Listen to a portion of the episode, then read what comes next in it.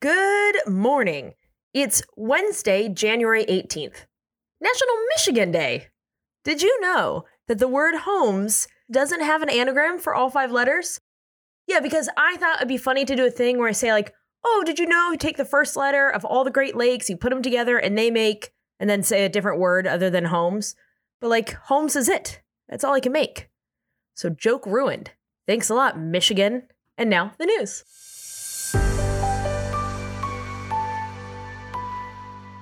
Let's start in New Mexico, where an arrest has been made in the shootings that took place in December and January at the homes of Democratic officeholders in the state.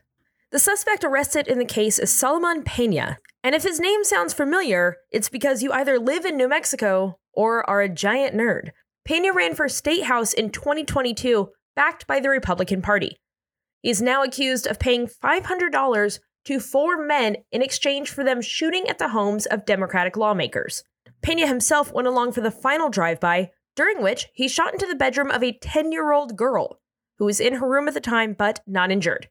Since his loss in November, in which he only received 26% of the vote, he has continued to claim that his loss is the result of election fraud, which is ironic because since he was arrested in 2007 for stealing electronics, his candidacy was actually challenged in the state district court since he was never pardoned by the governor, nor did he ask for one and therefore ineligible to run.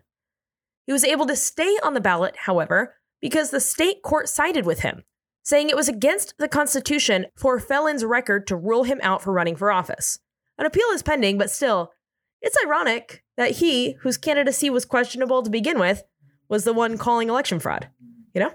He was arrested on Monday. This is your evergreen reminder that the election was not stolen. Some people are just losers.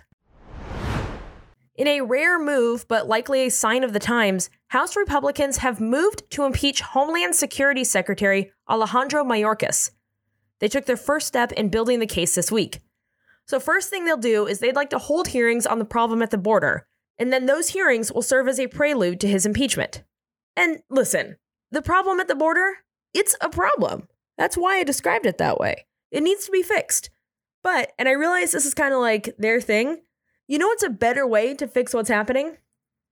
Fix it instead of just pointing fingers. And on top of that, stop lowering the threshold for impeachment.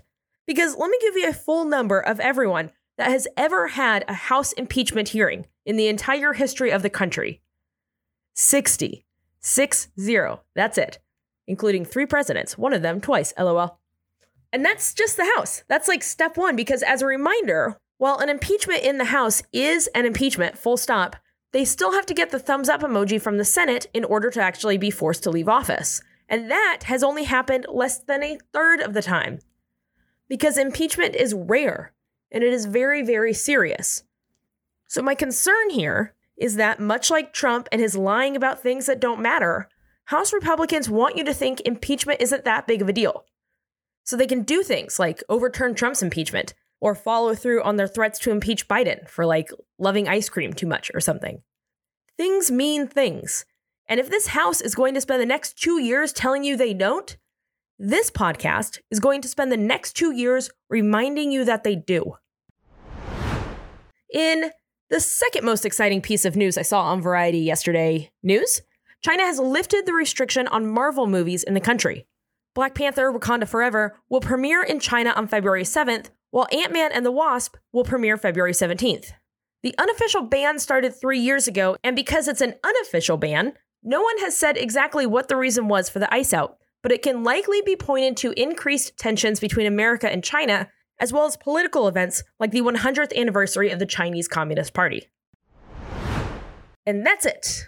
That's the news. Short episode, but everyone just be cool about it. It was a slow news day, and we like those. I'm proud of Michigan.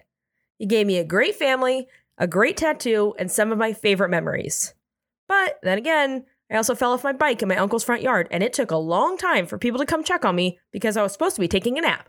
So, you know, the mitten state giveth, and the mitten state taketh away. But more than that, more than my favorite Michigan wine, oh, but it's so cold outside. That's a very solid joke. Because you are also a dang delight.